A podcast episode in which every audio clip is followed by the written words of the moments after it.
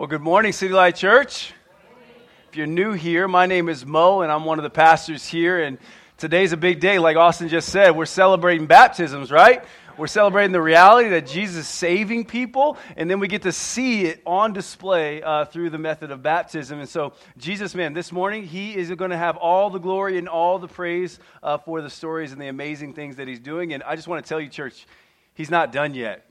He's not done yet. He's going to do even more beyond anything we could ever imagine. Uh, but first, before we do that, uh, let's look at our, our Bibles for a moment just to prepare our hearts uh, for this time and for this celebration. So if you have a Bible, open it up to Luke chapter se- 7. Luke chapter 7. We're going to be in the second half of that book. And as you're making your way there, let me ask you something. So, so when you think about the lost being reached, when you think about people hearing and responding to the gospel, when you think about missions or evangelism, which is sharing the gospel with people, what's the most compelling component of all of that? What's, what's the most impactful component of that for you? Is it the, the message itself, like the gospel being articulated uh, just right for someone to respond to? Uh, is it the, that moment when it just like clicks for somebody, where it just started to, to clear the haze from their eyes? Like, it, it, when you imagine that, what, what's the thing that has the most impact? Well, if you ask me, it's the change and transform life. It's the life that you see on display that went from here to there, that you see gone from death to life. And, and, it's the one that says, I used to be this, but now I've been made new in Christ. That's, that's the thing that the witness of the changed life is the thing that has the impact on me. And so after today, we're going to see lots of people, three people specifically, go through the process of baptism, and they're going to share their story. But the, the beauty of that is the fact that there's someone who's passed from death to life. Someone's life has been changed for all of eternity. But let's first start by looking at someone else's story in Luke, where Jesus uses them as evidence uh, of a changed life, of his power to show a religious Pharisee the truth of the gospel and also to proclaim that to his guests as well. And so when we pick it up in verse 36 of our text, what we find ourselves is, is Jesus being invited to a dinner party, right? So he gets invited by a Pharisee to this dinner party. And when he gets invited, it's just after Jesus had basically rebuked all of the Pharisees about not caring for the marginalized and the disenfranchised in their communities. And so it's kind of a weird invitation anyway. But he was invited nonetheless, which was a big deal to go to a Pharisee house. So the Pharisees at this time were, were basically, they were really popular and they were basically the pastors of the Jewish community. And so to be invited for dinner to this particular kind of dinner party was a big deal. It was an open air public dinner. So when they were reclining at the table, people were walking by kind of glaring, like, oh, I see Jesus in there, I see Simon in there. They were just kind of watching. They Were, it was on display for all to see. And so as Jesus is sitting at the dinner table, he's reclining reclining back, it, the text says that a woman of the city walks in uninvited. Now, the when, reason why I said woman of the city, it says that she was a woman of the city and a sinner, basically saying she's not just any woman, but she's a prostitute. She's a prostitute going into this party, which would have been at that time frowned upon because she was considered to be less than anyway. In fact, it would have been more than frowned upon, it would have been outrageous.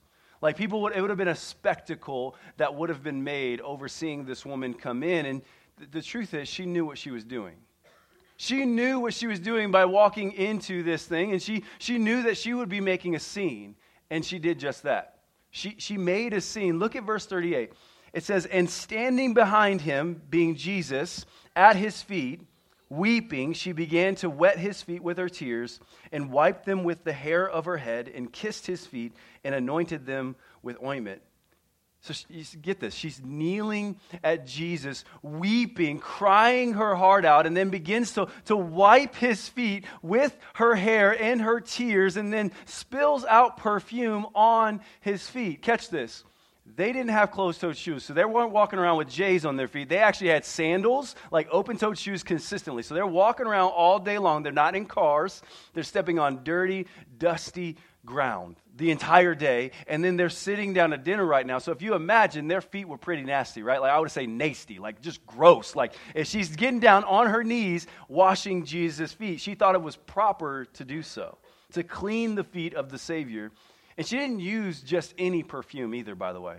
This was an expensive bottle of perfume that was only meant to just drip out and use in small quantities. But the text would lead us to believe that she actually broke it and spilled it all over Jesus' dirty feet. She spilled it all over his feet, and the woman is showing Jesus this great deal of affection in this moment. She's showing a great deal of love for Jesus. And most likely, she's weeping these tears, pouring her heart out because she understands the depth of her sin. She understands just the distance between her and God when it comes to a holy God and her sinfulness. And so she's weeping her eyes out, but then she's also responding and coming to the Savior because she knows that she's going to be accepted. She realizes that in her depths of her sin, the place to go is to a Savior, Jesus Christ, who would accept her. And so that's what you're seeing going on. This is a, a public expression of her deep understanding of her sin and her deep understanding of her acceptance found in Jesus and man, did she recognize her sin.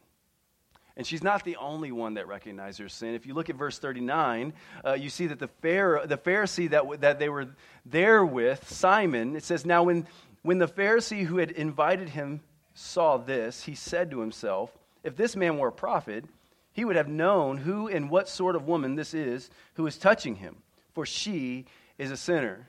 You see, this Pharisee's primary concern is not whether or not Jesus would accept him.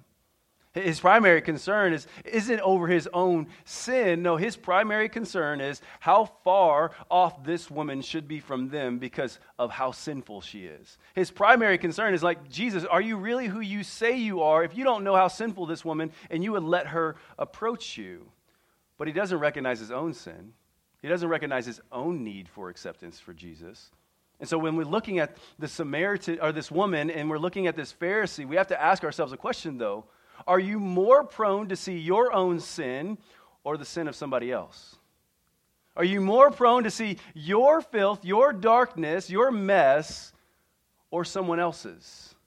You see, the Pharisee was caught up, so caught up in like his good works and being a good person and his good behavior and following all the rules that he couldn't even see his need for acceptance by Jesus, and he definitely couldn't see his own sin very well. Rather, he sees the shortcomings of others and tries to create a distance between him and them. The woman in our story was touching Jesus' dirty feet, and the Pharisee said, Man, she shouldn't even be doing that. The least, the most menial of all tasks, she was so sinful that he thought she didn't even deserve to touch Jesus' dirty, nasty feet. You see, when we place our faith in Jesus, it's not just this intellectual act or, or a switch that happens. It's not just this affiliation that we have. No, it's a shameless, I don't care what anybody thinks affection that should draw up in our hearts for Jesus. That's what that is. That's what faith in Jesus should look like. And so, a litmus test to, to see if you truly recognize the depths of your sin is to look at how you look at other people's sin and how you respond to their sin. So, do you, like the Pharisee, look down on them in disgust when you see their sin? Do you start to put these restrictions on them of they're deserving of this or they're not deserving of that when you see their sin? And if so, I would say that you truly aren't recognizing your own sin. I'm not saying that you ignore people's sin, by the way.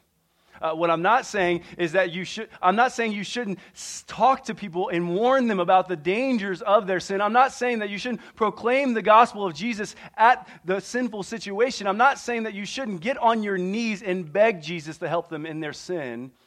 And I'm not saying that you shouldn't walk with them in the midst of that. But what I am saying is that we can't look down on them or even primarily identify them with their sin.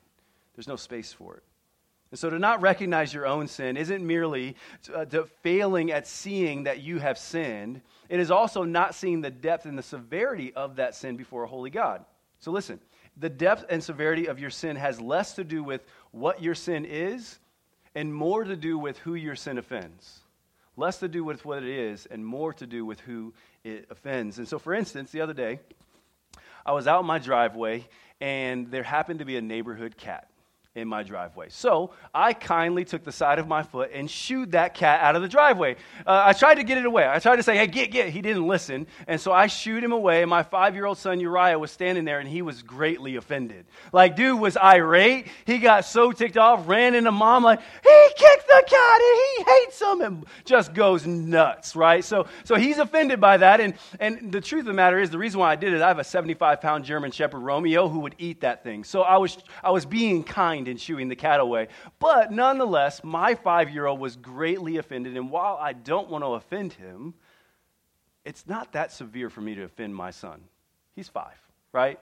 Now let's change the scenario a little bit. What if it's your kid that I kindly shoot away with my foot? Right? Like all of a sudden, we just up the game a little bit because not only did I shoo away a human being uh, with my foot like I would do an animal, but it's also your kid. It's personal, right? Now let's take it a step further. What if I did this kind shooing away of a police officer?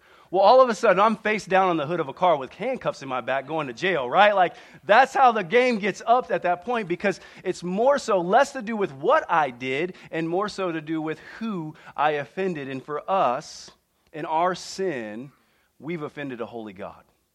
You see, recognizing who your sin offends is far more important than what the actual sin is. In other words, we so often spend our time trying to figure out how bad our sin is or how, uh, sorry, terrible our sin is or tolerable our sin is that we forget the fact that that sin is against God.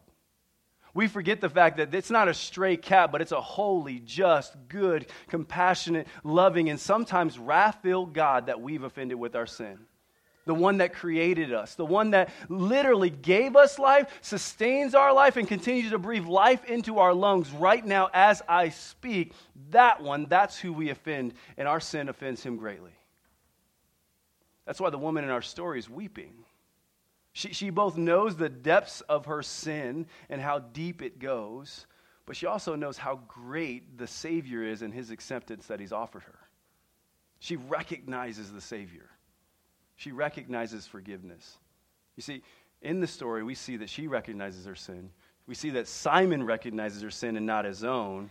And now Simon's wondering and questioning Jesus all of a sudden and thinking to himself, man, can Jesus really understand what's going on in this situation? That this sinful woman would come into this dinner party and ruin everything. Like, am I better than Jesus, maybe? And Jesus being who he is, I love it. Dude's thinking in his head, is he a prophet? And then Jesus says, well, while he while answering his thoughts, Jesus says something to him, right? Like while he was thinking, we pick it up in verse 41. Jesus answers his thoughts as a prophet, so to speak, with a parable. He says, A certain money lender had two debtors. One owed 500 denarii and the other 50. When they could not pay, he canceled the debt of both. Now, which one of them will love him more? And Simon answered, Well, the one, I suppose, for whom he canceled the larger debt. And Jesus said to him, You have judged rightly. You see, okay, so let me just kind of articulate what that meant. 500 denarii means 20 months of pay, 20 months' wages, okay?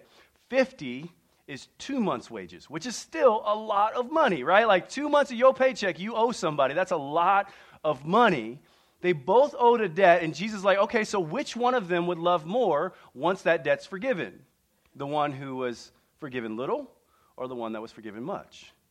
And Jesus is do, using this parable to show, to compare and contrast the woman and the Pharisee, Simon. And not that she is a bigger sinner than Simon, it's just saying that she understands and has a better idea of how great her sin is and how great it is in perspective of a holy God. She understands how deep her sinfulness is. She hasn't spent her life trying to cover up and try to make people or conceive an idea of how good she really is in comparison to her sin. No, she sees it for what it is. She knows that she's a, a sin largely against God. She knows that her, the massiveness, the depth of her sin. She knows that when she thinks in her head and hears this story, that the 500 denarii, that's me. That's my sin before holy God. But because of her recognition of her own sin, she also is able to recognize the vastness of her forgiveness.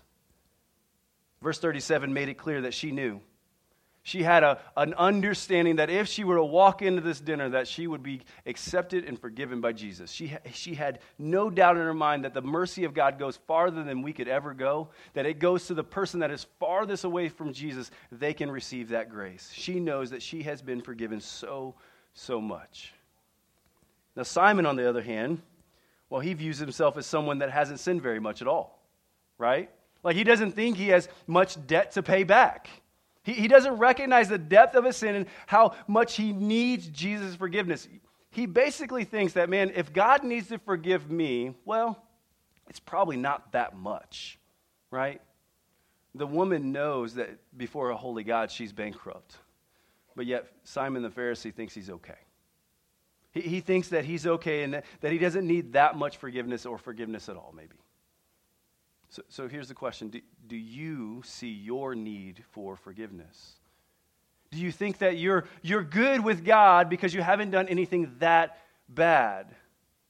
Are, are you generally speaking a good person so you're like, ah, my forgiveness before God's, it's probably not that much? Do you relate to Simon in thinking that whatever debt there is, it's not a whole lot to pay off? So, whatever you've been guilty of, whether you think it's minor in comparison to others, the way Jesus paid your debt by dying on the cross shows how deep that sin is. It shows how serious sin, your sin is to Jesus, and the fact that he would come and lay his own life down to pay that debt. So, no matter how big you think your sin is, you have to look at the payment for that sin that shows the depth of how deep it was. To show the severity of it, because the severity hung a man who was perfect on the cross for your sin. There's also people in the room whom I know probably think that, man, my sin's just too great for that payment. The debt's farther than 500 denarii. It's, it's far more than that. But here, let me tell you something. Jesus' payment on the cross was sufficient for the greatest of your sins. You can't out sin God's grace on the cross. You just can't do it. Jesus' cross is far bigger than your greatest sin. And the worst thing is not being a big sinner, by the way. The worst thing is not asking for the forgiveness that is offered to you freely by his grace on the cross. Have you ever noticed how, how Jesus had a bigger problem with sinners that were ri- rigorously arrogant about their religiosity rather than the immoral people? Like, catch it. Like, he was far more audacious toward those individuals who were the religious folks who were arrogant about how sinful they really are than he was to the immoral people like the prostitute. So, just maybe the biggest sin from God's perspective is spiritual pride and not immorality. The only reason why we don't think that sin is very big in our life is because we have this thing in us called comparison, right? Like it just drums up in us no matter where we go. We see the person next to us, oh, I'm pretty, I'm, I'm a lot better than that person. They don't, I don't think that way, right? Or I don't see things that way, so I can't possibly be that bad. Like I'm not Hitler, so I, I must be batting a thousand at this point, right? Like that's how we look at it. Here's the problem, though, Christian. The Bible doesn't give us room for that. The Bible actually sets the standard at Jesus Christ himself. Like, that's who we compare ourselves to. And I promise you, you look at him, if I look at him, I fall miserably short from the standard. I, I, I, can't even come close to that particular standard. We have greatly sinned, and he paid the price for that sin. And, and so, if we have faith in Jesus, then we all have been forgiven much, as this story would outline, right? And, and, and catch this, think about this. This is not simply for the person who hasn't given their life to Jesus. Christian in the room, person who's given your place your faith in Jesus, if you know that Jesus is your Lord and your Savior, does your life, meaning the day to day, reflect the bigness, the vastness, the greatness of what you've been forgiven? Is the bigness of your response in your life correlating to, to the, the, the, the, the forgiveness that you've been given? Do you tend to think that you have been given, forgiven very little? And if so, it goes back to the fact that you don't know who you've offended. Don't ever minimize the wonder of the forgiveness or, or make your mind think that the forgiveness that you've been given is small. Don't ever get used to being forgiven either, by the way. It's not something that you become complacent in, it's something that's ongoing and we desperately need it daily. And it's always a big deal.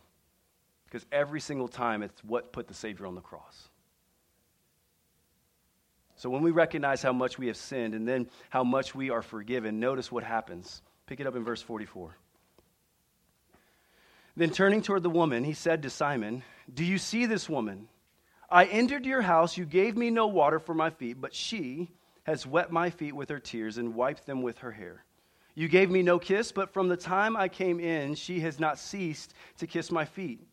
You did not anoint my head with oil, but she, she's anointed my feet with ointment. Therefore, I tell you, her sins, which are many, are forgiven, for she loved much.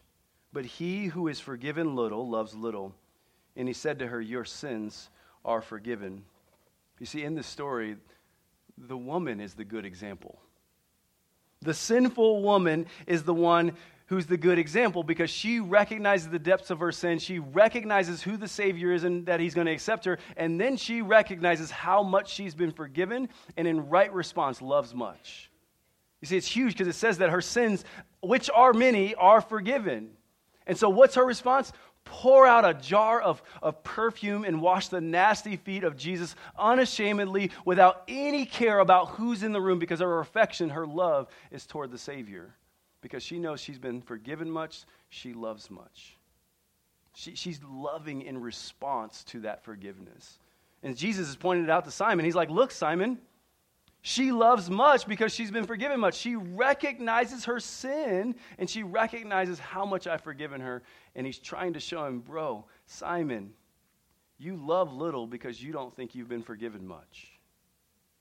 And so, so hear this the intensity of your love towards Jesus will be in proportion to your understanding of the immensity of his forgiveness. I'm going to say it again. The intensity of your love toward Jesus will be in proportion to your understanding of the immensity of his forgiveness.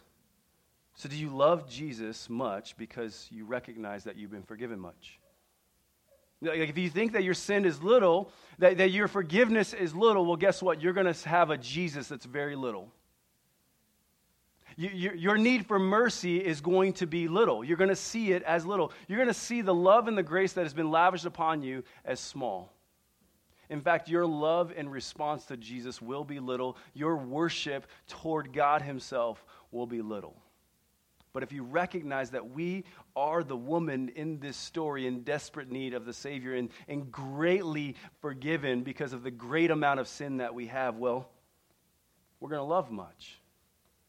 And then our love for him will be big as well, as big as our forgiveness will be, and it'll change the way we operate, right? It'll make us more like the Savior. In my prayer, my hope is that we wouldn't walk in the room as people who have got their stuff together, but know the fact that we are a mess. You might have nice clothes on today, but on the inside, you know you have a mess in there that Jesus can only clean.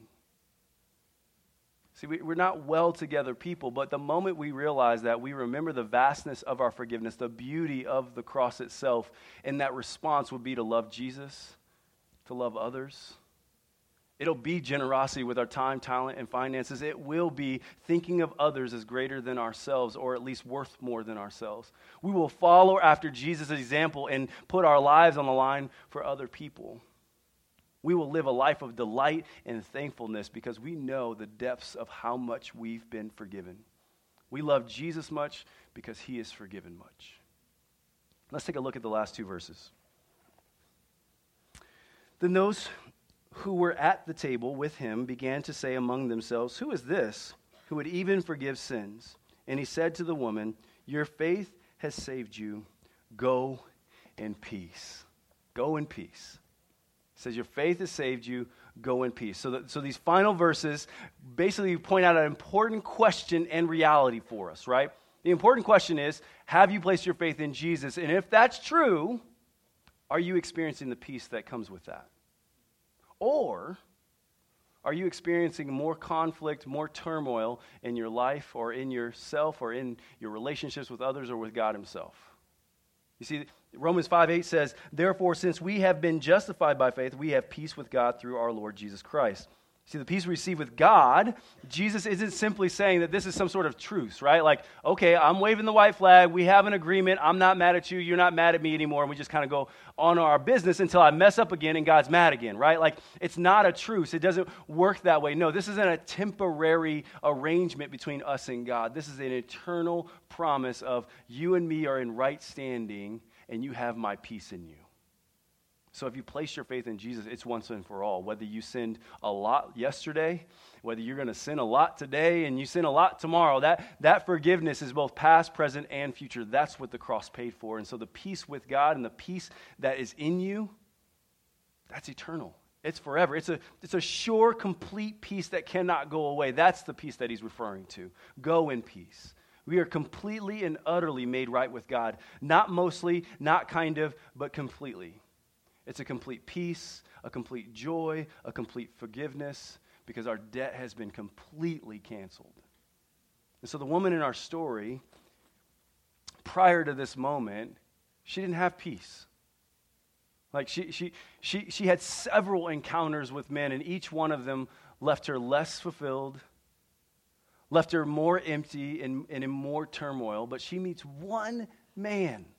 One man, Jesus Christ, meets him one time in this scenario here, and he takes her sorrow and turns it to joy. He takes her, her dead life and gives her a, a living one.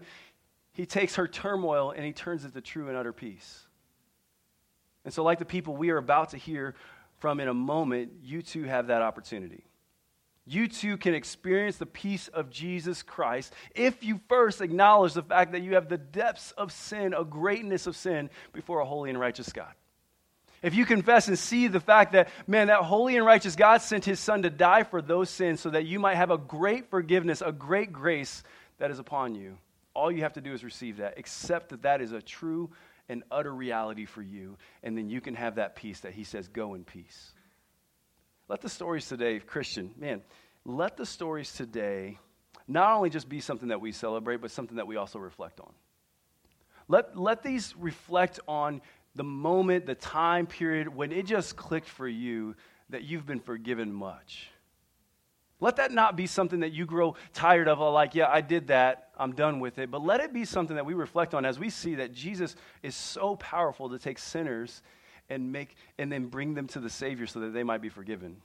That he might take sinners and show them the love of God and be welcomed in the family. Let these stories be a reflection of that. And before I pray, I want to just talk about baptism real quick. These people are going to share their testimonies and then they're going to get baptized. Now, know this about baptism it is a sign and a symbol of an inward reality, which means baptism doesn't save them, it doesn't make them better Christians, it doesn't get them higher uh, levels in heaven, it doesn't make them more coordinated, it doesn't do any of those things for them as they get baptized. All right, I just want to clarify that stuff. And then I, I, I want.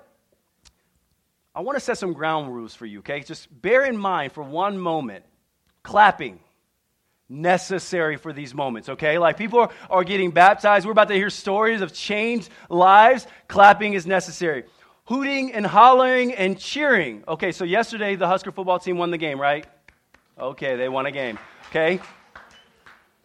People going from spiritual death to spiritual life, far greater of a, of a cheering section okay? Far greater, because all of heaven cheers for these folks, okay? Not 95,000 people in a seat. Like, and I'm not saying that Husker football's bad. I'm just saying this is bigger. It's a bigger deal that people are going to get saved. So when I talk about cheering, I, I want to strongly encourage it, but I'm just going to say it's a requirement. Cheering is a requirement in this room. We better be uninhibited, crazy folks over the fact that Jesus Christ himself, crucified, gave people life. He has rewritten other people's stories. Amen? Let's pray.